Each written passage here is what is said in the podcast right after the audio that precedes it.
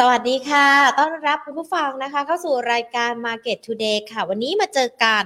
สุกที่ 6 มกราคม 2565 นะคะ เดี๋ยวเรามาดูการตลาดหุ้นเป็นยังไงกันบ้าง เพราะว่าตั้งแต่เปิดปีใหม่มานี่มีทั้งในเรื่องของปรับตัวย่อลงไป ให้นักลงทุนเข้าไปเก็บหุ้นที่ทยอยสะสมกันได้ หรือว่าแม้แต่หุ้นที่ตลาดที่ปรับตัวขึ้นมาแรง เพราะว่ามีหุ้น ตัวใหญ่ๆ Big Cap หรือว่าแม้แต่หุ้นเดลต้าที่เข้ามา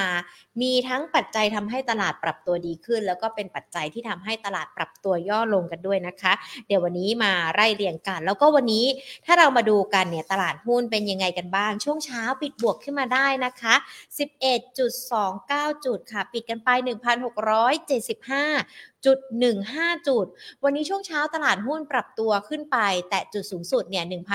1,677.79 จุด ความหวังที่เรามองกันว่า เอตลาดหุ้นจะไปต่อกันได้ไหม 1,680 จุดนั้นดูจะไม่ยากแล้วนะคะ ถ้าไม่ได้มีปัจจัยอะไรเข้ามากระทบกระเทือนตลาดเนาะ มูลค่าการซื้อขายช่วงเช้านะคะ 36,344.78 ล้านบาท วันนี้อันดับหนึ่งเป็นบ้านปูนะ แต่ว่าเป็นการขายนะคะ บ้านปูเนี่ยราคาปรับย่อลงไป3.13%ปิดกันไป 12 บาท 40 สตางค์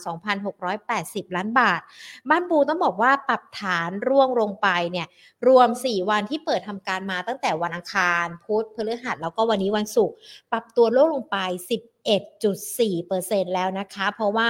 ราคาก๊าซในสหรัฐเนี่ย มีการเปิดเผยมากดดันด้วยทำให้กำไรในช่วงไตรมาสหนึ่งของปีนี้น่าจะมีการปรับลดลงโบกคาดการส่วนใหญ่บ้านปูนะคะ น่าจะต้องมีการปรับเป้ากันด้วย เดี๋ยวตัวนี้เดี๋ยวเรามาถามนักวิเคราะห์กันด้วยนะคะ ว่าเป็นอย่างไรหรือว่า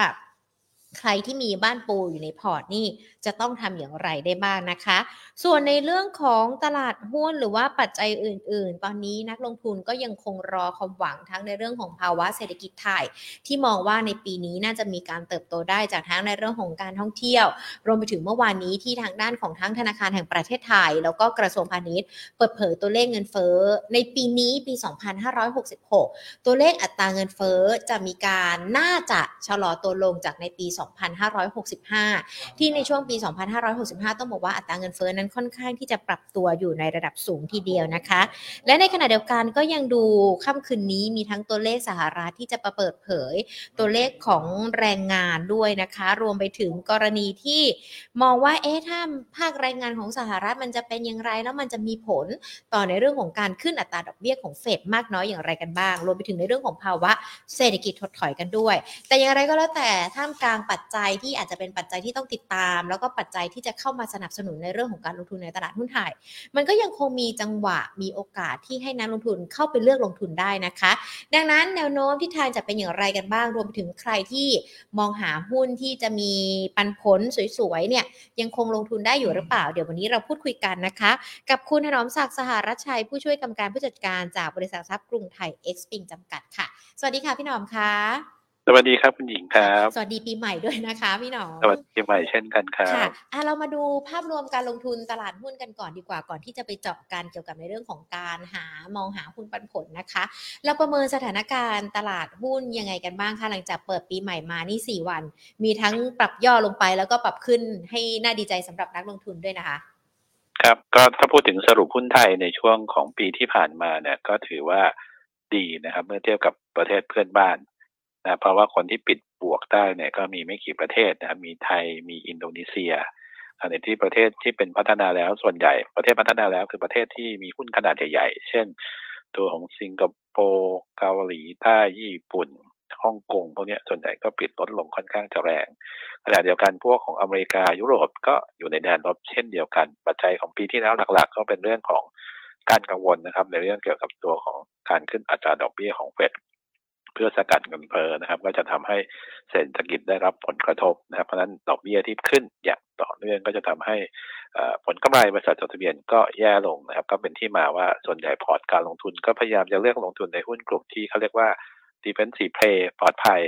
นะครับถ้ามองในเชิงของการลงทุนเขาเรียกว่าตัวของ value play มากกว่าที่จะเป็นตัวของ growth play นะครับซึ่งอันนี้ไทยเนี่ยเป็นหุ้นประเภท value play อยู่แล้ว เพราะว่าไม่ว่าจะเป็นพลังงาน ไม่ว่าจะเป็นตัวธนาคารพาณิชย์ส่วนใหญ่ก็คือตลาดหุ้นไทยมีน้ำหนักค่อนข้างจะเยอะนะครับขณะที่คนที่มีกลุ่มเทคเยอะๆเนี่ยเช่นใน NASDAQ นะครับหรือว่าในตัวของตลาดหุ้น ในไทยในในเอเชียก็ตามญี่ปุ่นพวกนี้ก็ปรับร่วงลงกันอย่างต่อเนื่องนะครับนั่นคือสิ่งที่เกิดขึ้นไปแล้วนะครับ เพราะว่าฟันโปรเขามีการปรับในเรื่องของการลงทุน ก็พูดง่ายๆว่าจากเดิม ถ้ามองในเชิงของการลงทุนนะครับ ถือพันธบัตรมากกว่าถือหุ้น ถือหุ้นก็พยายามเลือกหุ้นที่เป็นหุ้น defensive หรือว่า value play มากกว่าที่จะเป็น growth stock นะครับนั่นคือสิ่งที่เกิดขึ้นไปแล้ว ช่วงของปีที่ผ่านมา แต่ว่าในปีนี้ แนวโน้มนะครับสิ่งที่กำลังจะเกิดขึ้นจากนี้ไปนะครับ ก็คือ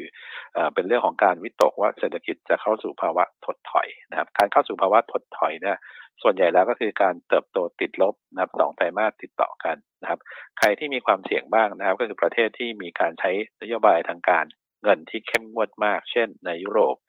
เช่นในอเมริกานะครับ หรือว่าในประเทศพัฒนาแล้วใหญ่ๆนะครับที่คิดว่ามีการปรับลงมานั้นนั่นคือสิ่งที่ที่ กำลังจะเกิดขึ้นทำให้เศรษฐกิจเติบโตชะลอลงนะครับ ก็อีกส่วนหนึ่งก็เป็นผลจากฐานของปีที่แล้วด้วยว่าใครปีที่แล้วมีฐานโตสูงใช่ไหมครับ ปีนี้ก็คือโตได้ต่ำฐานที่มันสูงก็ทำให้กำไรเศรษฐกิจปีนี้โตเนี่ยก็จะได้จำกัดเช่นเดียวกันนะครับนั่นคือภาพใหญ่ที่กำลังจะเกิดขึ้นเพราะนั้นเวลาเกิดเศรษฐกิจภาวะถดถอยนะครับคนเขาจะมองหาอย่างคุณหญิงก็คงจะพยายามหาหุ้นที่ประเทศประเทศที่เขาไม่ได้เป็นถดถอยใช่ไหมครับไทยเนี่ยถือเป็นหนึ่งในไม่กี่ประเทศที่ เศรษฐกิจเรากำลังฟื้นตัวเห็นได้จากประมาณการ GDP นะว่าปีหน้าเราก็ยังโตประมาณ 3.6 3.7ครับปีที่แล้วก็ประมาณ3กว่าเช่นเดียวกัน ซึ่งไอ้3.7 เนี่ยสตอรี่มันที่เป็นเชิงบวกมากขึ้นเนื่องจากว่าไทยส่วนใหญ่เนี่ย เรามีการพึ่งพิงจริง ๆ ไม่ใช่เฉพาะการส่งออกนะครับ หรือว่าในเรื่องของการบริโภคในประเทศพอดีหลัก ๆ เนี่ย เราเน้นเรื่องของภาคบริการก็คือท่องเที่ยว ซึ่งสัดส่วนท่องเที่ยวสมัยก่อนเนี่ยเรามีประมาณ 12%ของ GDP จำนวนนักท่องเที่ยวต่างชาติประมาณ 40 ล้านคน ช่วงที่เกิดโควิดเนี่ยก็คือหายไปเลยถูกไหมครับก็เป็นที่มาว่าแบงก์ต้องแบกภาระในเรื่องของ SME ของกลุ่มอิงท่องเที่ยวค่อนข้างจะเยอะเท่าที่เราเห็นหุ้นกลุ่มโรงแรมสายการบินล่วงกันระนาวเลย ภาพนั้นมันกลับมาเป็นตรงกันข้ามกันนะครับก็คือว่าอะไรที่เคยลงมาแรงๆในปีนี้ 2023 ก็จะกลับมาพลิกดีขึ้นเหตุผลก็คือว่ากลับมาพลิกดีขึ้นเพราะว่าจีนนะครับ ผมว่าเป็นตัว catalyst อันหนึ่งเลยที่ทำให้ ตลาดหุ้นในเอเชียเนี่ยเปลี่ยนแปลงไป เปลี่ยนยังไงก็คือว่าเดิมถ้าเราจำได้นะครับแบงก์ชาติเองก็บอกว่าประมาณการของเขาจำนวนที่เราบอกว่าโต 3.7เปอร์เซ็นต์เนี่ยท่องเที่ยวประมาณ 22 ล้านคนเนี่ยเขาอิงว่าจีนจะมีการปล่อยให้ออกมาท่องเที่ยวต่างประเทศเนี่ยก็น่าจะเป็นครึ่งหลังของปี 23 แต่ปรากฏว่าจีนประกาศตั้งแต่วันที่ 8 มกราคมนะครับ อันนี้ก็เลยทำให้ผมคิดว่าทุกคนที่เป็น นักเศรษฐศาสตร์ก็ตามนักวิเคราะห์ก็ตามเนี่ยเขาก็ต้องมีการปรับมุมมองใหม่ ๆ เกิดขึ้นเพราะนั้นประเทศที่มีการรับนักท่องเที่ยวจากจีนได้เยอะ เช่นไทยสัดส่วนท่องเที่ยวต่างต่างชาติทั้งหมดเนี่ยจีนก็ประมาณ 20ถึง25เปอร์เซ็นต์ถูกไหมครับจาก 40 ล้านคนเนี่ยมันก็ทำให้ว่าถ้าเขาจะเข้ามาเนี่ยเขาก็น่าจะมาประเทศไทย แล้วก็สิ่งที่ไทยจะต้องทำก็คือเราก็ต้องพยายามเปิดรับเขาอย่างเต็มที่นะครับโดยที่ไม่มีเงื่อนไขนะเพราะเราจะเห็นว่าบางประเทศตอนนี้ก็มีเงื่อนไข ค่อนข้างจะเยอะนะครับ แล้วก็อันนี้คือเขตสำคัญว่า ถ้าเขารู้สึกว่าสมมติคุณหญิงอยากจะไปประเทศนี้อะไปง่ายนะครับ ไม่ค่อยมีปัญหาค่าเงินไม่ได้แพงอาหารดีสตรีทฟู้ดอะไรก็ตามแหล่งท่องเที่ยวเยอะคุณหญิงก็อยากมาใช่ไหมครับ แล้วก็แล้วก็อีกอย่างหนึ่งเนี่ยที่ผมกำลังบอกก็คือในเชิงอัพไซด์สำหรับตัวของตลาดหุ้นไทยที่เป็นเชิงบวกก็คือว่าทุกคนอาจจะบอกว่าเศรษฐกิจจีนใหม่ดี ถูกไหมครับสามปีแล้วเนี่ยก็คือไม่ได้ไปไหนเลย แต่ว่าผมคิดว่าความรู้สึกของเขาเนี่ยน่าจะคล้ายๆ เราตอนที่เราปิดประเทศแล้วเราอยากจะเปิดเนี่ยพอเปิดปุ๊บสิ่งแรกที่เราอยากคิดก็คือ เราอยากไปญี่ปุ่น เราอยากไปอิตาลีเราอะไรก็ได้ ฉันก็จะไป ซึ่งถ้าเราไปดูนะครับ มันก็คล้ายๆกันนะครับแล้วอย่าลืมคนจีนคนเยอะมากนะครับเพราะฉะนั้นการเปิดประเทศแล้วก็สามารถทำให้เขาออกมาท่องเที่ยวได้ ผมว่าคนที่มีฐานะระดับกลางถึงสูงเนี่ย เพียงแต่ว่าอาจจะเป็นกลุ่มประเภทที่รายได้สูงออกมาก่อน แต่ได้ระดับกลางเดี๋ยวจะค่อยๆทยอยเข้ามานะครับ อันนี้ก็จะเป็นตัวที่ทำให้แนวโน้มในเรื่องของเศรษฐกิจไทย ปีนี้น่าจะมีอัพไซด์นะครับอัพไซด์ก็คือว่า อย่างที่ผมเรียนไปว่าถ้าสมมติว่าคุณหญิงประมาณการปีนี้ 22 ล้านคนเกิดนะครับเข้ามามากกว่า 22 ล้านล่ะ เช่น 25 ล้าน 28 ล้าน หรือ 30 ล้าน ซึ่งตอนเนี้ยทุกคนกำลังทำประมาณการว่ามันต้องดีกว่าคาดแหละ แต่มันเท่าไหร่ แล้วหนึ่งล้านคนเนี่ยรายได้เฉลี่ย คนที่เข้ามาใช้จ่ายบ้านเราเนี่ยก็ประมาณสี่ถึงห้าหมื่นบาทต่อคน แสดงว่าเรามีรายได้เราจะมีส่วนเพิ่มของ GDP มาเกือบแสนกว่าล้านนะครับแสนห้าซึ่งส่วนเนี้ยปกติท่องเที่ยวจะเป็นส่วนที่ดีที่สุด เพราะว่าอย่างกรณีเอ็กซ์พอร์ตรถยนต์เนี่ยเราต้องเป็นนำเข้าเหล็กอะไรเข้ามาสุดท้ายส่วนต่างเราได้นิดเดียว แต่ท่องเที่ยวเนี่ยเราได้เต็มเต็มเลยนะครับเพราะนั้นอันนี้ก็จะเป็นตัวหลักที่ทำให้เศรษฐกิจของคนที่ได้รับประโยชน์จาก การท่องเที่ยวของจีนจะได้ประโยชน์ค่อนข้างเยอะซึ่งผมว่าไทยเนี่ยน่าจะเป็นหนึ่งในเรดาร์เลยที่ทุกคนบอกว่าน่าจะได้ประโยชน์จากจีนก็เป็นที่มาว่าที่ที่คุณหญิงถามว่าอ่าทำไมหุ้นในเดือนมกราคมปีนี้จะเป็นไงผมคิดว่าจุดที่มันต่างไปก็คือจากเดิมนะครับ ปกติถ้าเศรษฐกิจโลกเข้าสู่ภาวะชะลอตัวเนี่ย คนส่วนใหญ่จะถือพันธบัตรคนจะไม่ซื้อหุ้นแล้วคนก็หลีกเลี่ยงที่จะเข้ามาซื้อหุ้นในช่วงนี้ แต่ ตอนนี้คุณหญิงก็จะต้องมองภาพที่เปลี่ยนไปนิดนึงก็คือว่าเอ๊ะมันมันต้องไปมองว่าสมมติถึงแม้ว่าเศรษฐกิจจะเข้าสู่ภาวะชะลอตัวเนี่ย ใครไม่ได้ชะลอตัวบ้าง แล้วใครได้ประโยชน์จากจีนบ้าง ผมว่านั่นคือโจทย์ที่เขากำลังอมองหากัน แล้วก็คิดว่ามันมันใครบ้างประเทศไหนบ้างที่จะได้ประโยชน์เพราะฉะนั้นตอนนี้เราก็จะเห็นราคาหุ้นในหุ้นกลุ่มนี้เองกับท่องเที่ยวเนี่ย ถ้าเราไปดูนะครับตัวของราคาหุ้นหลายตัว ผมยกตัวอย่างเช่น AOT หรือแม้กระทั่งเซนเทลหรือแม้กระทั่งสปาอะไรก็ตามเนี่ย ตอนเนี้ยเทียบกับช่วงก่อนเกิดโควิดปีหนึ่งเก้าเนี่ยใต้กันแล้วแต่ถ้าคุณไปดูงบการเงินเนี่ยโอ้ตอนนั้นกำไรเยอะมากตอนนี้ยังขาดทุนอยู่เลยคือคือมันต่างกันมากนะครับ ซึ่งทำให้อะไรทำให้ก็คือว่า สมมติถ้าเราเป็นนักทุนสถาบันจะซื้อเนี่ย เราจะตอบไม่ค่อยได้ว่าทำไมฉันต้องจ่ายที่ระดับ PE เจ็ดสิบเท่าหกสิบเท่า บางทีก็ขาดทุนถูกไหมครับ ก็จะเป็นประเด็นหนึ่งที่ทำให้คนยังไม่ค่อยกล้าลงทุนเท่าไหร่ แต่ผมเชื่อว่าสิ่งที่เรากำลังพูดถึงคือว่าถ้ามันมี upward revision มีการเซอร์ไพรส์ในเชิง e a r n i n g เอ่อยกตัวอย่างง่ายๆ อย่างเดลต้าตอนนั้นคราวรายได้ขึ้นมาโอ้โหซ้ำกระโดดเยอะมาก ราคาหุ้นจาก 400 มา 6 700แป๊บเดียวเอง ผมคิดว่าสถานการณ์คล้ายๆกันอะมันก็มีโอกาสปรับตัวสูงขึ้นนะครับเช่นเดียวกัน อันนี้ก็จะเป็นสิ่งที่ทำให้หุ้นไทยอาจจะดูคึกคัก จากที่เราเคยคาดไว้เดิมว่า มันไม่ค่อยน่าจะมีแจนูเรลเฟกนะเพราะว่าปีนี้อาจจะดูแบบก็คือถ้าเทียบกับในอดีตเนี่ยต้องรอให้เศรษฐกิจมันเข้าสู่ภาวะถดถอยก่อนนะแล้วหุ้นก็จะเริ่มผ่านจุดต่ำสุดโลกดีขึ้น เราก็จะปรับตัวดีขึ้น แต่ตอนนี้ก็คือสัญญาณก็คือโปรนะยังคงค่อยๆทยอยเข้ามาอย่างที่ผมเรียนนะครับ เพียงแต่ว่าการเข้ามาซื้อตอนเนี้ย คงเป็นซื้อในลักษณะของโมเมนตัมเพลย์แล้วเพราะอะไรเพราะว่าเออร์เน็งมันยังไม่มาถูกไหมครับกำไรถ้าคุณหญิงจะซื้อหุ้นตัวหนึ่งจะมาซื้อโรงแรมตอนนี้ขาดทุน ผมยกตัวอย่างเอราวันขาดทุนถูกไหมครับ แต่ราคาหุ้นขึ้นทุกวันเลย ก็เหมือนกับสมัยก่อน AOT ที่คุณลง พอปุ๊บทุกคนก็จะซื้อ AOT ไม่ว่ามันจะขาดทุนยังไงก็ตาม คนก็ยังจะซื้อ AOT เพราะว่าคนมองว่ามันเป็นการผูกขาด ถ้ากลับมาได้ทุกอย่างก็จะฟื้นกลับมาได้ อันนี้ก็เป็นทำนองเดียวกันว่า เพียงแต่ว่าคนที่ลงทุนก็อาจจะมองหนึ่งปีสองปีสามปีอาจจะมองไม่เท่ากัน ก็จะเป็นจุดที่ทำให้ราคาหุ้นเนี่ยเคลื่อนไหวไม่เท่ากันเช่นเดียวกันเพราะนั้นนั่นคือสิ่งที่ ตอบโจทย์ว่าในช่วงของการลงทุนระยะสั้นทำไมโมเมนตัมบวกมีไหมก็คงมาจากฟันโปร ซึ่งผมเชื่อว่าจากเดิมที่จะชะลอเนี่ยผมคิดว่าอาจจะเยอะขึ้นนะครับอาจจะเยอะขึ้น และช่วยทำให้ upward ของตลาดหุ้นเนี่ยอาจจะดีขึ้น นั่นคือข้อแรกนะครับ ส่วนเรื่องที่เราจะต้องระวังแล้วก็ต้องติดตามก็คือทุกครั้งในช่วงของไตรมาสที่หนึ่งของปีทุกปีเนี่ย มันก็จะมีแรงขายจากกองทุน LTF เกิดขึ้น แล้วก็ประมาณไตรมาสหนึ่งก็สองหมื่นกว่าล้านเช่นเดียวกัน ซึ่งผมดู size LTF ใหญ่มาก คือพอๆกับ RMF เลย เพราะนั้นคนที่อยากขายหรือคิดว่ากำไรหรือว่าเท่าทุนแล้วถือมาเจ็ดปีก็อาจจะเริ่มมีแรงขายเกิดขึ้น ส่วนใหญ่จะเกิดขึ้นในช่วงสัปดาห์แรกๆครับ เพราะว่าส่วนใหญ่คนที่ที่อยากขายคืออฉันได้กำหนดตามโคต้าแล้วฉันจะขาย แต่คนที่ไม่ค่อยอยากขายก็คือส่วนใหญ่เขาก็จะไม่ขาย นะเพราะว่าอยู่ที่ว่าเขามองว่าอินเด็กซ์จะไปเท่าไหร่ เช่นสมมติในโพนักวิเคราะห์นะครับที่เพิ่งออกล่าสุด สมมติบอกว่าประมาณพันเจ็ดร้อยกว่าจุดอ่าเขาก็จะไปรอพันเจ็ดร้อยกว่าจุดแล้วค่อยขาย หรือจะรอถือได้นะไม่เร่งรีบอันนี้ก็จะเป็นจุดที่ทำให้ตัวในเม็ดเงินนะครับ ที่ตอนนี้เราจะเห็นสถาบันในประเทศขายถูกครับ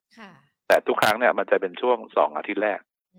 พอปลายปลายเดือนมกราเนี่ย เขาจะรู้แล้วว่าเงินที่เขาเหลืออยู่จากที่คนจะไม่ถ่ายถอนเนี่ย เขาก็จะกลับไปรีอินเวสใหม่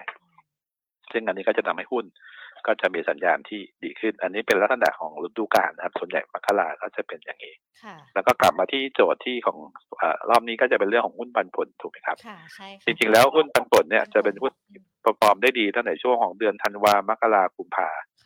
เพราะอะไร เพราะว่าเป็นช่วงที่เราเป็นการประกาศงบการเงิน แล้วก็บริษัทที่มีการเขาเรียกว่าอาจจะจ่ายเป็นผลปีละครั้ง ยิวมันก็จะสูงหน่อยเช่นทิสโก้นะครับ พวกนี้ก็จะมีหุ้น performance ค่อนข้างจะดีนะครับ ทุกคนก็จะเริ่มซื้อตั้งแต่เดือนธันวามา ซึ่งแต่ก่อนเราเรียกว่า Santa Claus Rally แล้วก็มา January Effect แล้วก็มาตัวของ February ซึ่งประกาศงบ แล้วก็ช่วงของมีนาเมษาก็จะเป็นช่วงการประกาศแล้วก็จ่ายปันผลระหว่างรอบรอบปีนะครับ ก็เพราะฉะนั้นตอนนี้ในเชิงของการลงทุนเนี่ยหุ้นปันผลนี่เหมาะกับใครเหมาะกับคนที่ เขาเรียกว่ามีเงินเย็นๆลงทุนระยะกลางถึงยาว ที่ผมบอกกลางถึงยาวเพราะอะไรเพราะว่าปีหนึ่งหรือบางทีก็หกเดือนใช่ไหมครับควรจะจ่ายทีหนึ่งนะครับสำหรับคนที่ต้องการปันผลต่อเนื่องนะครับ ที่อาจจะสั้นหน่อยก็ต้องแนะนำช่วงนี้ก็จะเป็นหุ้นเกี่ยวกับ property fund หรือหุ้นรีดซึ่งช่วงสองปีที่ผ่านมาเนี่ยหุ้นพวกนี้ถ้าเราไปดูนะลงตลอดทำไมถึงลงเพราะว่าตัวยิวพันธบัตรมันปรับสูงขึ้น ถ้าสมมติคุณคุณหญิงไปลงทุนในหุ้น property fund ตัวหนึ่งนะครับ ปรากฏว่ามันเคยให้สี่เปอร์เซ็นแต่ตอนเนี้ย ไปซื้อหุ้นกู้ก็ได้จากหนึ่งเป็นสามเป็นสี่เปอร์เซ็นคนก็ไปซื้อพันธบัตรดีกว่าเพราะว่าปลอดภัยกว่า ก็เป็นที่มาว่าราคาหุ้นของ property fund นั้นมันก็จะต้องลงเพื่อจะจูงใจเขาเข้ามาซื้อ แต่ตอนนี้ยิวของพันธบัตรเราคิดว่าคงของอเมริกานะครับ คงจะขึ้นอีกไม่เยอะแหละนั่นก็เป็นสาเหตุที่ว่าคนก็จะเริ่มกลับเข้ามาซื้อพันธบัตร ซึ่งส่วนหนึ่งก็จะทำให้พวก property fund กับ REIT เนี่ย ก็จะปรับขึ้นไปด้วยเช่นเดียวกัน จริงๆ REIT บ้านเราตัวใหญ่ ๆ มีหลายตัวนะครับ CPN REIT Lotus นะครับ หรือว่าล่าสุดก็จะมี BA REIT นะครับ หรืออะไรก็ตามพวกเนี้ยถ้าเราไปดูในในสารสนเทศส่วนใหญ่ก็จะมีการจ่ายปันผลอย่างต่อเนื่องบางตัวก็จ่ายจากกำไรก็มีบางตัวก็จ่ายจากตัวของทุนก็มี มันขึ้นอยู่กับตัวของว่าเขาจะเป็น ประเภทไหนด้วยนะครับก็ต้องไปติดตามกัน แต่ว่าผมเชื่อว่าถ้าอย่างแรกเลยสำหรับคนที่เป็นหุ้นปันผลนะครับเพลแต่ก็ช่วงนี้อาจจะกลับเริ่มมาหาหุ้นที่เป็นบรีดหรือ property fund ก็ได้เพียงแต่ว่าขอให้ดูว่าเขาจะมีกำไรมาจ่ายไหมเพราะว่าแต่ก่อนเนี่ย property fund หรือบรีดเนี่ย ถ้าเป็นพวกของการท่องเที่ยวอย่างสายการบินเนี่ย มันไม่มีกำไร มันก็จ่ายไม่ค่อยได้ถูกไหมครับอย่างช่วงของที่รถไฟฟ้าปิดอะเขาก็จ่ายไม่ได้แต่เขาเอาทุนมาจ่ายนะครับ ก็ต้องไปดูกันว่าตัวไหนเป็นยังไงแต่เรียกว่าพวกเนี้ยอยากให้ performance ค่อนข้างดีแต่ก่อนคนไทยชอบเล่น just eat ชอบเล่น deep ซึ่งผมเชื่อว่าเขาก็ยังจ่ายดีอยู่แต่ว่าบางตัวอย่างดิฟก็ปันผลเนี่ยไม่เสียภาษีจนกระทั่งปีปีสองสามน่าจะเป็นปีสุดท้ายนะครับเขาต้องไปดูเลยว่าผลตอบแทนที่หายไปเนี่ย มันจะคุ้มค่ากับที่คุณจะลงทุนหรือเปล่านั่นคือกลุ่มแรกที่จะซื้อส่วนอันที่สองเมื่อกี้ที่ผมพูดถึงอย่างทิสโก้ก็คือว่าบริษัทไหนที่มีไป เอาหรือว่าปันผลค่อนข้างจะสูง ในช่วงนี้บ้าง ปันผลสูงมันจะมีสองอย่างนะครับ ก็คือหนึ่งเกิดจากว่าเขาจ่ายปันผลเยอะขึ้น อันที่สองเกิดจากราคาหุ้นมันตก ตกจนกระทั่งผลตอบแทนสูงขึ้นยกตัวอย่างให้เห็นชัดก็คืออย่าง STGT ตรงมือยางกำไรดีปันผลกำผลเขาอาจจะไม่ได้เยอะมากแต่ราคาหุ้นมันร่วงมาเยอะ อัตราผลตอบแทนจากปันผลก็คือเอาดีเวเดนที่เขาจ่ายหารด้วยราคาหุ้นมันก็เลยดูสูง เพราะนั้นเวลาซื้อหุ้นเนี่ยไม่ได้ดูเฉพาะปันผลอย่างเดียวต้องดูว่าตัวของ fundamental value ของเขาซื้อไปแล้วเนี่ยอัพไซด์ของราคามันยังมีอีกไหมสมมติถ้าคุณหญิงไปซื้อหุ้น A หุ้นหนึ่งให้มันผลคุณหญิงเลยแปดเปอร์เซ็นต์แต่ว่าหุ้นตัวเนี้ยขึ้นมาเกินราคาพื้นฐานแล้วสิบยี่สิบเปอร์เซ็นต์อย่าลืมนะครับ ซื้อแล้วเนี่ย XD มันก็ต้องลงถูกไหมครับ ตาม XD ด้วย แล้วราคาหุ้นถ้าสมมติว่ามองกำไรไม่ดีแล้วแฟร์มันไม่สูงเนี่ย แสดงว่าหลังจาก XD บันผลมันก็จะลงไปอีกคำถามคือว่าเราจะคุมไหม ที่เราจะได้หุ้นปันผลอันนั้นนะครับเพราะนั้นผมเชื่อว่าก็คือการลงทุนในเรื่องปันผลเนี่ยขอให้ดูในเรื่องของหนึ่งก็คือว่าปันผลเขาสูง ผมส่วนใหญ่ผมจะใช้ประมาณสี่เปอร์เซ็นเทียบกับยีของพันธบัตรนะครับ เพราะว่าอย่างน้อยไม่งั้นถ้าถ้าต่ำกว่า ผมว่าไปซื้อพันธบัตรดีกว่า เพราะว่าไม่เสี่ยงอย่างที่เราคุยกันไปใช่ใช่เพราะว่าถ้าต่ำนั้นผมว่าไปซื้อ อันที่สองคือต้องดูว่าเป็นหุ้นปันผลแล้วมีตัวของส่วนต่างในเรื่องของราคาเทียบกับพื้นฐานหรือเปล่าส่วนต่างของราคาพื้นฐานเช่นมากกว่าเจ็ดเปอร์เซ็นสิบเปอร์เซ็นสิบห้าเปอร์เซ็นก็ดี แล้วก็ถ้าเป็นไปได้ก็พยายามดูกลุ่มอุตสาหกรรมด้วยนะครับว่ากลุ่มไหนยังไงอะไร ตอนนี้เท่าที่ผมดูใน ranking พยายาม re-sort ดูเหมือนกันนะครับว่าคนที่จะจ่ายปันผลสูงเนี่ยอย่างเช่นตัวที่พอเลือกได้แต่มันมีจะมีเอสโซเอสโซเนี่ยในประมาณการปันผลเขาเนี่ยก็คือคิดว่าจะจ่ายปันผลอีกประมาณ 93 สตางค์ของปี 22 นะครับค่ะคิดเป็นดีเวเดนยิวก็ประมาณ 8.19เปอร์เซ็นต์แล้วก็มี upside to fair อยู่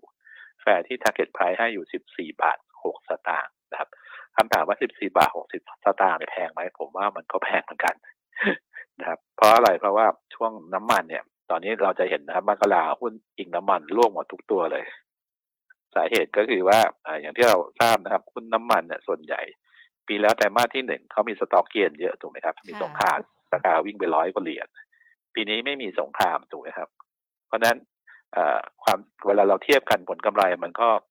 ปีแล้วกำไรโตเป็นพันเปอร์เซ็นต์ปีนี้ไม่กำไรเท่าไหร่เลยหรืออาจจะขาดทุนด้วย ก็เป็นที่มาว่าหุ้นที่เป็นพลังงานเนี่ย อาจจะต้อง discount นิดหนึ่งว่าสมมติเขาบอกว่าสิบสี่บาทนะครับ เราอาจจะต้อง discount มาสิบเปอร์เซ็นต์สิบห้าเปอร์เซ็นต์อันนี้ก็แล้วแต่นะครับที่เกี่ยวข้องอันนี้ผมมองให้ดูเป็นตัวอย่างนะครับว่า เวลาเราจะซื้อเราก็ต้องเทียบด้วยพอเทียบเสร็จเราก็ต้องมาดูว่าในอนุรักษ์นิยมของเราจริงๆเท่าไหร่ แต่ว่าถ้ายังมี upside เกินกว่าสิบเปอร์เซ็นต์พูดถึงมันก็ยังน่าสนใจที่จะเข้าไปลงทุนหรือว่าไป bet นะครับเพราะนั้นตัวแรกก็คือ ตอนนี้อย่างเอสโซมี dividend ประมาณแปดเปอร์เซ็นต์มี upside to fair ประมาณยี่สิบสามเปอร์เซ็นต์แล้วตอนนี้เขาก็มีข่าวในเรื่องของการขายธุรกิจให้บางจากอยู่อืมถูกนะครับค่ะซึ่งอันนี้ก็ราคายังกำหนดกันอยู่ว่า 12 บาทถึง 14 บาทนะครับ whatever ซึ่งตอนนี้ราคามัน 11 บาท 40 ซึ่งต่ำกว่า 12 บาทด้วย ผมก็เลยมองว่าเอ้ยอย่างน้อยมันก็ความเสี่ยงมันก็ถือว่าไม่ได้แย่มากนะครับก็ upside ยังมีก็เป็นตัวแรกที่เลือกสำหรับตัวของหุ้น ในกลุ่มพลังงานนะครับก็คือเอสโซ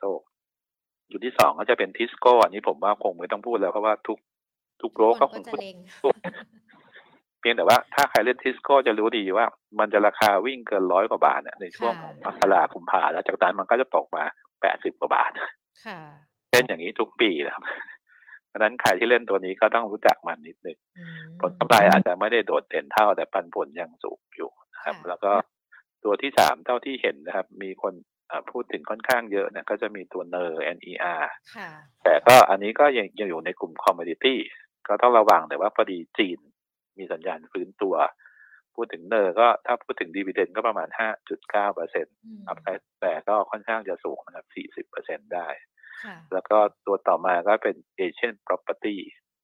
จริงๆเนี่ยหุ้น property พัฒนาอสังหาริมทรัพย์เนี่ยเป็นหุ้นที่หลายตัวนะครับ ปันผลดี เพราะอะไรเพราะว่าปี22เนี่ยกำไรทุกคนจะค่อนข้างสูงกว่าปกติทำไมสูงเพราะว่ามันมีเรื่องของ LTV ที่ค่ะ loan to value ที่แบงก์เขามีการอนุโลมทำให้ยอดขายยอดโอนมันก็สูงกว่าปกติถูกไหมฮะ แล้วก็เอ่อในเรื่องของค่าโอนที่มันต่ำลง มันก็ทำให้ตัวปริมาณขายดีขึ้น property ก็เลยค่อนข้างดี Asian property อยู่ก็ประมาณ 5.4เปอร์เซ็นต์นะครับ แล้วมียังมี upside อยู่ประมาณ 20-25เปอร์เซ็นต์ แล้วก็อีกตัวหนึ่งก็จะเป็นสมบูรณ์ advance จริง ๆ ตัวสมบูรณ์ advance เนี่ย เป็นหุ้นที่ถ้าเวลาความเสี่ยงขาลงเนี่ย เวลาเศรษฐกิจอะไรไม่ดีผมจะบอกสมบูรณ์ advance ก่อนเลย เพราะว่าบริษัทค่ะเป็นบริษัทที่ไม่ค่อยมีหนี้อืมแอสก็มีค่อนข้างจะเยอะเงินเยอะพูดกันเถอะเงินเขาค่อนข้างจะเยอะเพราะฉะนั้นเวลาเศรษฐกิจจะแย่เนี่ยจะไม่ค่อยดีเพราะฉะนั้นสิ่งที่เขาผมว่าคนอยากมองคือปันผลเยอะขึ้นดีกว่า แต่พอดีที่ผ่านมาตัวเลขอาจจะดูกำไรไม่ได้เยอะเท่าไหร่นะครับ เพราะว่าก็ต้องรอตัวของโตโยต้าด้วย ปันผลก็อยู่ประมาณห้าเปอร์เซ็นต์นะครับ มี upside ประมาณสิบหกเปอร์เซ็นต์นะครับ ก็จริง ๆ มันก็มีอีกหลายตัวเช่นเดียวกัน ในเรื่องของคุณผมเมื่อกี้นั่งดูเนี่ยที่มากกว่าสี่เปอร์เซ็นเท่าที่ผมนั่ง track อยู่ตอนนี้นะมีเป็นยี่สิบสามสิบตัวเลยอ่าแต่เราคัดมันแสดงอะไรห้าตัวเน้นครับ แต่ว่าที่เมื่อกี้ให้เลือกไปก็จะเป็นหุ้นที่อย่างๆเอสโซเนี่ยเก็งกำไรด้วยทิสโก้เป็นหุ้นปันผลปกติอยู่แล้ว อืมมอนเตอร์ก็เป็นหุ้นปันผลที่มีปกติ เช่น property ก็พื้นฐานดี สมมุติแอดวานก็ความเสี่ยงพอดียานยนต์มันก็อาจจะขึ้นขึ้นลงลงนะครับ แล้วอีกตัวหนึ่งที่แต่ก่อนเนี่ยปันผลเยอะมากเลย แต่ช่วงหลังอาจจะลดลงมานิดนึงก็คือ AIT ค่ะครับ AIT ซึ่งตอนเนี้ยมันจะมีลักษณะของการมีเปลี่ยนโครงสร้างผือถือหุ้นมีใครมาถือก็ตามแต่ยิวเขายังสูงอืมห้าเปอร์เซ็นต์มีอัพไซด์อยู่สิบสิบสิบเจ็ดเปอร์เซ็นต์ค่ะอะอันนี้เป็นตัวอย่างที่ตามโจทย์ที่บอกว่าอยากได้ ซื้ออะไรผลแต่ค่ะแต่ปันผลผมแนะนำอย่างหนึ่งถ้าจะซื้อน่ะ ก็ต้องซื้อเลยค่ะเพราะอะไรเพราะว่าราคาตอนนี้ที่คุณเห็นอยู่ใน Market Price เนี่ย ส่วนหนึ่งมันจะดิสคาวเรื่องว่าเขาจะจ่ายปันผลไปบ้างแล้วอืมคือคือเพราะว่าตอนนี้อย่างสมมติคุณหญิงจะซื้อเทสโก้คุณหญิงก็ต้องคาดว่าเขาจ่ายปันผลเจ็ดบาทแล้วค่ะถูกไหมครับ ถ้าไม่คิดว่าเจ็ดบาทก็คงยังไม่ซื้อค่ะอันอันเนี้ยสิ่งหนึ่งที่ที่มองมาทั้งการซื้อก็คือต้องกะไว้เลยว่าเท่าไหร่ แล้วอันที่สองอยู่ที่ว่าคุณซื้อหวังปันผล หรือคุณซื้อหวัง capital gain จากเรื่องปันผลต้องดูให้ชัดว่าตัวเองต้องอะไรต่างกันก็คือว่าถ้าคุณเป็นนักทุนระยะยาวอย่างสถาบัน หรือว่าคนที่เป็นบำเหน็จบำนาญที่ถืออยู่เนี่ยเขาซื้อแล้วก็เขาถือไปเรื่อยๆถูกไหมครับค่ะอันนี้ก็ต้องหาหุ้นที่ปันผลสม่ำเสมออย่างทิสโก้อะไรพวกนี้เป็นต้นแต่ว่าถ้าคุณต้องการหวังเกณฑ์จากปันผล ผมก็อย่างกี้ที่เรียนครับว่าหุ้นตัวไหนที่ ปีนี้ปันผลดีปีหน้าไม่ดีเวลาเขาประกาศ XD ปันผลปุ๊บคุณก็ต้องขายก่อน XD ไม่ใช่ขายหลังจาก X XD นะครับ XD คือ X dividend เพราะว่าราคามันหลัง X dividend มันจะลงไปเท่ากับ dividend ที่คุณจ่ายไปนะครับดังนั้นก็ต้องบอกว่าหุ้นปันผลคุณก็เล่นได้สองอย่างก็ซื้อแบบลักษณะถือยาวกับประเภทเอาประเด็นเรื่องปันผลสูงมาเก่งกำไร เพื่อสร้างผลตอบแทน ซึ่งอันเนี้ยมีหลายตัวแล้วก็มีหลายกลุ่มยกตัวอย่างเมื่อกี้ที่ผมเรียนไปอย่างเช่นมือยางเนี่ยกำไรดีดีเวเดนเยอะ แต่ราคาอาจจะไม่ค่อยมีอัพไซด์นะฮะอย่างน้อยก็จ่ายสูงๆคนก็เอาไว้ก่อน อันนี้ก็จะเป็นลักษณะของการเอาเรื่องดีเวเดนมามาเก่งกำไรกันครับ ก็เป็นหุ้นปันผลที่เราคุยกันตามโจทย์กันนะคะ เพราะว่าเชื่อว่านักลงทุนหลาย ๆ คนเนี่ยอยากจะได้หุ้นปันผลเกินแต่ว่าอย่างที่พี่หนอมบอกไป ต้องซื้อเลยนะ ในช่วงนี้มีประมาณ 5-6 ตัว ที่นำมาฝากกันด้วยนะคะ แล้วก็มีการบอกแนะนำวิธีการขายกันด้วยว่าสำหรับหุ้นปันผลจะต้องขายยังไงกันบ้างนะคะ พี่หนอมคะมีคำถามที่สอบถามกันมาทั้ง Facebook แล้วก็ YouTube ประมาณเดี๋ยวหญิงหยิบยกมาสัก 2-3คำถามนะคะ เพื่อที่ให้พี่หนอมช่วยช่วยตอบให้ด้วย แล้วก็อาจจะเป็นแนวทางหรือว่าเป็นความรู้ให้กับนักลงทุนท่านอื่น ๆ ที่ติดตามไลฟ์ของเรากันด้วยนะคะ อย่างคุณอ๋อยค่ะ อยากสอบถามถึงในเรื่องของแนวโน้มราคาน้ำมัน อันนี้อาจจะไม่ได้เป็นตัวหุ้นรายตัวนะคะ พี่หนอมแต่ว่าอยากจะให้มองแนวโน้มราคาน้ำมันดิบโลกสักนิดนึงค่ะว่า ปีนี้เราประเมินยังไงกันบ้างคะครับเอ่อน้ำมันดิบโลกต้องบอกว่าปีที่แล้วถือว่าสูงผิดปกตินะครับเพราะว่าเหตุการณ์เรื่องของสงครามถูกไหมครับ ทุกคนกลัววิกฤตพลังงาน คนก็เลยมีการตุนในเรื่องเกี่ยวกับน้ำมันเข้าไว้นะมี demand มากกว่า supply เอาอย่างนี้ครับก็เลยทำให้ราคาเนี่ยบางช่วงไปร้อยกว่าเหรียญนะครับที่เกิดขึ้น ซึ่งถ้ามองจากในเรื่องของราคาน้ำมันดิบเนี่ยสิ่งที่ที่ยังจะมองผมผมยกตัวอย่างง่าย ๆ ก็คือสมมติฐานที่ในเรื่องของสมาคมนักวิเคราะห์เลยนะครับเขาเพิ่งมีการจัดทำกันนะครับ ว่าสำรวจจากโบรกเกอร์นะครับ ก็ 26สำนักค่าเฉลี่ยน้ำมันนะครับ ก็ปีที่แล้วก็คืออยู่ที่ประมาณ 98.79 เหรียญ ปีนี้ลงมาเหลือ 87.22 เหรียญนะครับ ก็เพราะนั้นคำถามก็คือว่า มองนี้แนวโน้มน้ำมันมองอย่างไรมองเป็นทิศทางขาลง แล้วก็น่าจะต่ำกว่าปีที่แล้วนะครับ ก็อย่างน้อยประมาณ 10ถึง15เปอร์เซ็นเป็นอย่างน้อย ในเรื่องของราคา เพียงแต่ว่าน้ำมันดิบเนี่ยมันจะมีตัวคูชั่นอยู่อย่างหนึ่งก็คือว่ามันมีกลุ่มโอเปกพลัสโอเปกพลัสก็คือเขาเป็นคาเทลก็คือจับร่วมหัวชนชนท้ายกันก็คือว่า ช่วงไหนที่ราคาน้ำมันไม่ดีเขาก็จะใช้วิธีลดกำลังการผลิตถูกไหมครับ พอลดกำลังการผลิตปุ๊บตัวของไอตัวของสัมภาระส่วนเกินมันก็จะหายไป ราคาน้ำมันก็จะกลับขึ้นมาขึ้นได้ หรือสงครามถ้ายังที่เดือแล้วเกิดรุนแรงขึ้น มันก็จะเกิดภาวะเดิมเข้ามาเพราะนั้นน้ำมันก็ยังเป็นช่วงที่ยังยังไม่แน่นอน แต่ถ้าให้ตอบณปัจจุบันผมมองว่าเป็นเทรนขาลงนะครับ ขาลง เพราะนั้นวันนี้ที่เราพูดถึงเอ๊ะทำไมวันนี้หุ้นน้ำมันลงอะไรลง เพราะว่าทุกคนมองเหมือนกันอย่างที่ผมเรียนนะน้ำมันปีเนี้ยยังไงก็ต่ำกว่าปีที่แล้ว แน่นอนนะครับเพราะฉะนั้นตัวของหุ้นที่ได้อานิสงส์จากน้ำมัน เช่นมี stock gain จากน้ำมันอะไรก็ตามพวกเนี้ยก็จะได้รับผลเชิงลบก็เราก็จะคุยกันเช่น TOP SPRC อะไรก็ตามแต่คนตรงข้ามที่ใช้ที่ใช้น้ำมันในเรื่องของการผลิตแล้วเป็นต้นทุนอย่างเช่นปูนซีเมนต์ไทย นะครับเช่นใช้แนบท่าเนี่ย หรือ SCGP นะครับพวกนี้หรือกลุ่มผู้ผลิตไฟฟ้า พวกนี้ก็ใช้แก๊สในเรื่องของการปลันเนี่ยก็จะทำให้ตัวของกำไรดีขึ้นนะเพราะนั้นคำถามแรกก็คือตอบก็คือว่าน้ำมันเป็นขาลงเพราะนั้นหุ้นน้ำมัน เราเชื่อว่าช่วงของไตรมาสแรกๆ เนี่ย น่าจะอ่อนตัวลงแล้วมันมีประเด็นอยู่อย่างคือปกติเนี่ยน้ำมันเนี่ยมันจะค่อนข้างสูงในช่วงของหน้าหนาวของทางยุโรปแล้วก็ทางอเมริกา ปีนี้แปลกอยู่อย่างคือ ไม่หนาว ไม่ค่อยหนาวนะครับแล้วคือเราได้ยินเหมือนกันในอเมริกามีหนาว ยุโรปนี่ไม่หนาว ซึ่งมันทำให้ความต้องการใช้น้ำมันลดลงถูกไหมครับความต้องการใช้แก๊สก็ลดลง ตอนนี้แก๊สธรรมชาติเขาเหลือเยอะกว่าที่ที่ควรจะเป็นนะเพราะนั้นไอความต้องการใช้ LNG LNG หรือน้ำมันเหลวหรืออะไรก็ตามมันก็จะลดลง แล้วก็ทำให้ดีมานน้ำมันจริงๆ ส่วนน้ำมันของโลกเนี่ยก็จะไปลิงก์กับตัวของภาวะ recession ค่ะตอน ถ้า recession คนก็เลยมองว่าครึ่งปีแรกน้ำมันก็ไม่น่าจะดี เพราะฉะนั้นก็หุ้นที่อิงน้ำมันปีนี้เอ่อ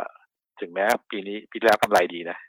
ครึ่งปีแรกอาจจะไม่ดีค่ะราคาหุ้นอาจคุณก็ต้องซื้ออะไรก็ต้องต่อราคากันเอาไว้ก่อนครับค่ะพี่หนอมค่ะเรามองกรอบราคาน้ำมันในปีนี้ยังไงกันบ้างเหรอคะคือน้ำมันเนี่ยเป็นอะไรที่ค่อนข้างจะตอบยากอืมเมื่อเทียบกับคอมมอดิตี้อื่นๆนะครับค่ะเพราะว่าตัวโอเปกเนี่ยเขาเข้ามาดันราคาได้ค่ะ เพราะฉะนั้นถ้าถามว่าอยู่ในกรอบราคาเท่าไหร่คือ ปกติเมื่อกี้อย่างที่ผมเรียนไปสมมติฐานก็ก็คือประมาณ 87 เหรียญดาวไซด์เนี่ย ถ้ากรณีที่แบบแย่ๆผมคิดว่าก็ตอนนี้ทุกคนบอกว่าไอ้อย่างกรณีของของกลุ่ม EU ที่เขาตั้งราคาไว้ก็คือซื้อไม่เกิน 60 เหรียญค่ะซึ่งผมเชื่อว่าแถว 60 เหรียญเนี่ยมันก็เป็นกรณีที่ต่ำที่สุดแล้วแหละน่าจะลงไป ส่วนกรอบบนผมว่าร้อยเหรียญเนี่ยไม่น่าค่ะไม่น่าจะกระแทกขึ้นไปได้ละ ปีนี้น่าจะเป็นการอ่อนตัวมากกว่าครับค่ะอะก็เดี๋ยวติดตามสถานการณ์กันด้วยนะคะสำหรับการอ่อนตัวของราคาน้ำมัน แต่ว่าเมื่อสักครู่นี้ได้คำแนะนำกันไปแล้วนะคะ ว่าหุ้นที่มีผลกระทบนั้น จะมีตัวไหนกันบ้างนะคะคำถามต่อไปนะคะ คุณประชาสอบถามค่ะ January January Effect ในเซตรอบนี้น่าจะไปที่ระดับเท่าไหร่คะพี่หนอมเอ่อถ้ามองจากเซตนะครับผมก็อิงจากตัวของทาง สมาคมนักวิเคราะห์ก็แล้วกันนะครับ จริงๆเนี่ยตัวผมเองไม่ค่อยได้มองว่าอินเด็กซ์จะปรับขึ้นไปค่อนข้างจะเยอะนะครับ เมื่อเทียบกับช่วงของเดือนธันวาคมคือจริง ๆ เนี่ยอินเด็กซ์ไม่ได้เยอะมาก แต่มาสแรกเนี่ยเขาคิดว่าจะอยู่สิ้นไตรมาสจะอยู่ที่ประมาณพันหกร้อยเก้าสิบสี่นะครับแล้วก็กรอบบนสุดก็คือจะมองประมาณ เอ่อแต่ว่ากรอบนี้กรอบทั้งปีพันเจ็ดร้อยเจ็ดสิบสามก็ถ้าเราพูดง่ายๆ ก็ประมาณพันเจ็ดบวกลบนิดหน่อย ครึ่งปีแรกน่าจะดีกว่าครึ่งปีหลัง ที่ผมพูดอย่างนั้นเพราะว่าครึ่งปีแรกเนี่ยสตอรี่ของเราจะมองในเชิงบวกหมาเลยถูกไหมครับ ค่ะ ก็คือในเรื่องของจีนจะเติบโต ในเรื่องเกี่ยวกับตัวของผลกำไรนะฮะที่มันยังเติบโตสูงอยู่ แต่พอครึ่งปีหลังเป็นต้นไปเนี่ย เวลาผ่านจุดต่ำสุดของ recession เนี่ยเอ่อคำถามคือว่า เอ๊ะทำไมไทยไม่ดี จริง ๆ ไทยยังดีอยู่นะครับ แต่ว่ามีคนอื่นที่น่าสนใจกว่าเรา เช่น อเมริกา ยุโรปหรือประเทศที่ร่วงแรงๆ ปีที่แล้วร่วงแรงปีหน้าก็จะกลับมาดีขึ้น คิดว่าน่าจะเป็นครึ่งหลังของปีนี้นะก็เป็นที่มาว่าหุ้นไทยถ้าจะให้กรอบเนี่ยผมคิดว่าถ้าจะขายยังไงก็ตามเนี่ยประมาณไตรมาสที่หนึ่งถึงต้นไตรมาสที่สองผมว่าน่าจะเป็นจังหวะที่ดีที่สุดนะเพราะว่าพอหลังจากนั้นไปแล้วเนี่ย เรามีสตอรี่ก็คือว่าตลาดเขาอาจจะชิปจากหุ้นที่เขาเรียกว่าเป็น value play ก็คือหุ้นปลอดภัยเนี่ยไปหุ้นที่เป็น growth story ซึ่งหุ้น growth story พวก NASDAQ อะไรเนี่ย tech เนี่ยเราไม่มีค่ะถูกไหมครับค่ะเพราะฉะนั้นเราไม่มีสมมุติถ้าปีนี้ผมลงทุนหุ้นไทยได้กำไรประมาณอ่าสมมติจะได้สองเปอร์เซ็นต์นะแต่ได้ผลผลได้ตอบแทนจาก FX ประมาณสิบเปอร์เซ็นต์ผมได้สิบสองเปอร์เซ็นต์เพราะพอต่อมาเนี่ยเทรนด์ครึ่งหลังเนี่ย ไทยไม่มี upside แล้วแต่คนอื่นเขามี upside เป็นสิบกว่าเปอร์เซ็นต์เลย คุณหญิงก็ต้องย้ายถูกไหมฮะอืมค่ะก็เปลี่ยนเพราะฉะนั้น fund flow ที่เข้ามามันก็พร้อมที่จะออกไป เช่นเดียวกันครับ อันนี้ก็เลยมองว่ากรอบผมคิดว่าไตรมาสที่หนึ่งถึงต้นไตรมาสที่สองเนี่ยน่าจะเป็นจังหวะที่ดี ถ้ามองในเรื่องของการ profit taking แต่ผมไม่ได้หมายความว่า มันจะล่วงลงไปแรงๆอะไรมันเป็นแค่ลักษณะว่า มันจะขึ้นขึ้นลงลงขึ้นขึ้นลงลงแต่ว่ามันจะอยู่ในกรอบจำกัดค่ะพันหกร้อยห้าสิบน่าจะเป็นตรงกลางครับค่ะ ปิดท้ายกันที่คำถามคุณสุมิตรานะคะ อาจจะถามเป็นตัวเดลต้านะคะ พี่หนอม พี่หนอมมองเดลต้ายังไงกันบ้างคะ มันมีโอกาสที่จะไปต่อได้ไหม หรือว่าสัปดาห์หน้าแค่มองช่วงสั้น ๆ ทิศทางสำหรับตัวนี้จะเป็นยังไงกันบ้างคะคือพอดีไม่ได้ทำพื้นฐานนะครับอืมค่ะก็เลยไม่ได้ทำหุ้นเดลต้าไว้ แต่ว่าต้องบอกว่าเดลต้ามีอิทธิพลกับเซ็ตแล้วก็ SET fifty เยอะ โดยเฉพาะการเพิ่งเข้า SET fifty ด้วยค่ะนะครับเพราะฉะนั้น หุ้นเดลต้าเป็นหุ้นที่มีสภาพคล่องต่ำคือเขาเรียกว่าปริมาณปริมาณ floating มันไม่ค่อยเยอะเท่าไหร่ทำให้เวลาขึ้นขึ้นลงลงทีมันจะค่อนข้างจะแรงนะเพราะฉะนั้นการเข้าไปลงทุนเดลต้าเนี่ยผมก็อยากจะบอกนิดนึง ผมดูจาก consensus ดีกว่า ส่วนใหญ่ก็เห็นเจ็ดร้อยหกร้อยแถวๆนั้นที่เห็น consensus ราคาส่วนใหญ่ที่วิ่งไปแรงๆ ทุกคนก็จะบอกว่าแพงถูกไหมครับ พอแพงสุดท้ายราคามันก็จะลงมาอย่างที่คนคาดการณ์กันก็ ถ้าจะเล่นตัวนี้สิ่งหนึ่งที่คุณจะต้องมองก็คือว่า มันจะมีกำไรพิเศษ เหมือนกับปีที่แล้วเนี่ยกำไรเท่ากับปีสองสองกำไรโตเยอะมาก มีคราวใช่ไหมครับ ปีสองสามเนี่ย มันจะโตได้เหมือนปีที่แล้วหรือเปล่าค่ะนะคือข้อที่หนึ่งอันที่สองก็คือว่า story ของอิเล็กทรอนิกส์เนี่ยมันมันจะไปได้ต่อหรือเปล่า อันนี้เป็น key เพราะว่าภายใต้เศรษฐกิจที่เป็นขาลง โอกาสที่กลุ่มนี้จะฟื้นตัวอาจจะช้าลงก็ได้ เพราะว่าถ้า tech มันยังไม่มาเนี่ยคราวก็จะมีปัญหา แต่อย่างที่เรียนไปนะครับ ถ้าคนมองว่าเศรษฐกิจ recession แล้วมันจะฟื้นมาอิเล็กทรอนิกส์จะฟื้นตัวผมว่าก็ลงทุนได้เพียงแต่ว่าอยากให้เป็นลักษณะของการสะสม หรือว่าเก็งกำไรเมื่ออ่อนตัว แต่ตอนเนี้ย ถ้าเป็นผมผมก็ยังไม่ลงทุนเดลต้านะครับ เพราะว่าหนึ่งราคาสมมติถ้าคุณหญิงจะซื้อหุ้นตัวหนึ่งที่ราคาแปดร้อยบาท ค่าคอมมิชชั่นมันก็เยอะค่ะ การเข้าไปซื้อเนี่ยผมว่าก็คงต้องหาจังหวะที่เมื่อไหร่ก็ตามที่มัน panic แรงๆ ผมคิดว่าอันนั้นจะเป็นจุดที่น่าสนใจคือ ซื้อตอนที่คนเขาไม่สนใจกันนะอืมค่ะถ้าไปซื้อตอนที่เราซื้อสนใจกันอะส่วนใหญ่เราจะซื้อได้ของที่ราคาไม่ค่อยถูกเท่าไหร่ค่ะค่ะ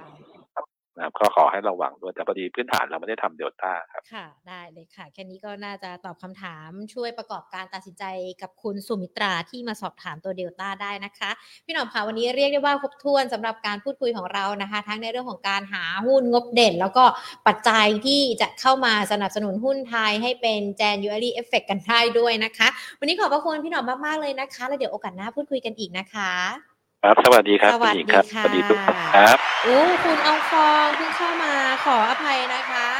อาจจะไม่ได้หยิบยกคำถามเนอะเพราะว่าเราคุยกับนักวิเคราะห์เสร็จพอดีเลย คุณอองฟอง รายการของเรา Market Today จะมากันตั้งแต่บ่าย 2 โมงนะคะ ถ้าดูผ่านทาง Facebook Money and Banking Channel กดไลค์กันไว้นะ กดแจ้งเตือนกันด้วยก็ได้ เพราะว่าเวลาเราไลฟ์สดเนอะจะได้ไปเตือนกัน แล้วก็จะได้มาเขียนคำถามกันตั้งแต่แรก ๆเลยนะคะ จะได้หยิบยกคำถามทุกท่านมาพูดคุยกับนักวิเคราะห์กันด้วยนะอาทักทายดีกว่านะคะ สวัสดีค่ะ คุณใหญ่ๆคุณสุมิตรา คุณอองฟอง คุณนันทพันธ์นะคะ คุณสุมิตราหญิงถามคำถามให้แล้วเนาะเดี๋ยวลองเอาไปปรับใช้พิจารณาแล้วก็เลือกลงทุนสำหรับตัวเดลต้ากันด้วยนะคะคุณอ๋อยสวัสดีค่ะ คุณพีรพงศ์สวัสดีค่ะ คุณประชาสวัสดีทุกๆท่านเลยนะคะ วันนี้คุณอ๋อยกับคุณพีรพงศ์เนี่ยถามคำถามกันมา ไม่ได้เป็นตัวหุ้นเนาะแต่ว่าถามมาเป็นในเรื่องของการมองภาพรวมตลาด แล้วก็ปัจจัยในเรื่องของราคาน้ำมันว่ามันจะมีผลอย่างไรกันบ้างเป็นคำถามที่ดีมากเยี่ยมมากเลยนะคะสำหรับการถามในวันนี้แล้วก็เป็นความรู้ให้กับนักลงทุนท่านอื่น ๆ กันด้วย แล้วก็ต่อยอดที่พี่หนอมจะบอกทั้งในเรื่องของปัจจัยต่าง ๆ รวมไปถึง ภาพรวมของเซตในช่วงเดือนมกราคมด้วยนะคะ ขอบพระคุณสำหรับทุกๆคนที่ถามคำถามกันมา หรือว่าถ้าไม่ได้ถามก็ติดตามการสำหรับ Market Today นะคะ ติดตามการทางช่องทาง Facebook แล้วก็ YouTube Money at Banking Channel ได้นะคะ เป็นประจำทุกๆวัน วันจันทร์ถึงวันศุกร์บ่าย2โมง หญิงกับพี่แพนจะสลับการมาพูดคุยกับนักวิเคราะห์นะคะ เพื่อให้นักลงทุนเนี่ยจะได้ทราบเทคนิคการลงทุนหรือว่าแม้แต่ภาพรวมการลงทุนต่างๆ ด้วยนะคะ ส่วนวันนี้หมดเวลาแล้วนะคะ คุณอมฟอมบอกว่าถามคำถามไว้พรุ่งนี้ก็ได้ค่ะขอบคุณมาก โอเค เดี๋ยวทีมงานช่วยกันจดไว้ว่าพรุ่งนี้พอถามคำถามนักวิเคราะห์ KCE จะเป็นคำถามแรกนะคะ ที่พรุ่งนี้จะถามกันพรุ่งนี้กลับมาติดตามกันอีกนะคะ คุณอองฟองแล้วก็ทุกๆท่านเลยนะคะ วันนี้หมดเวลาแล้วนะคะ ลากันไปก่อนค่ะ วันนี้สวัสดีค่ะ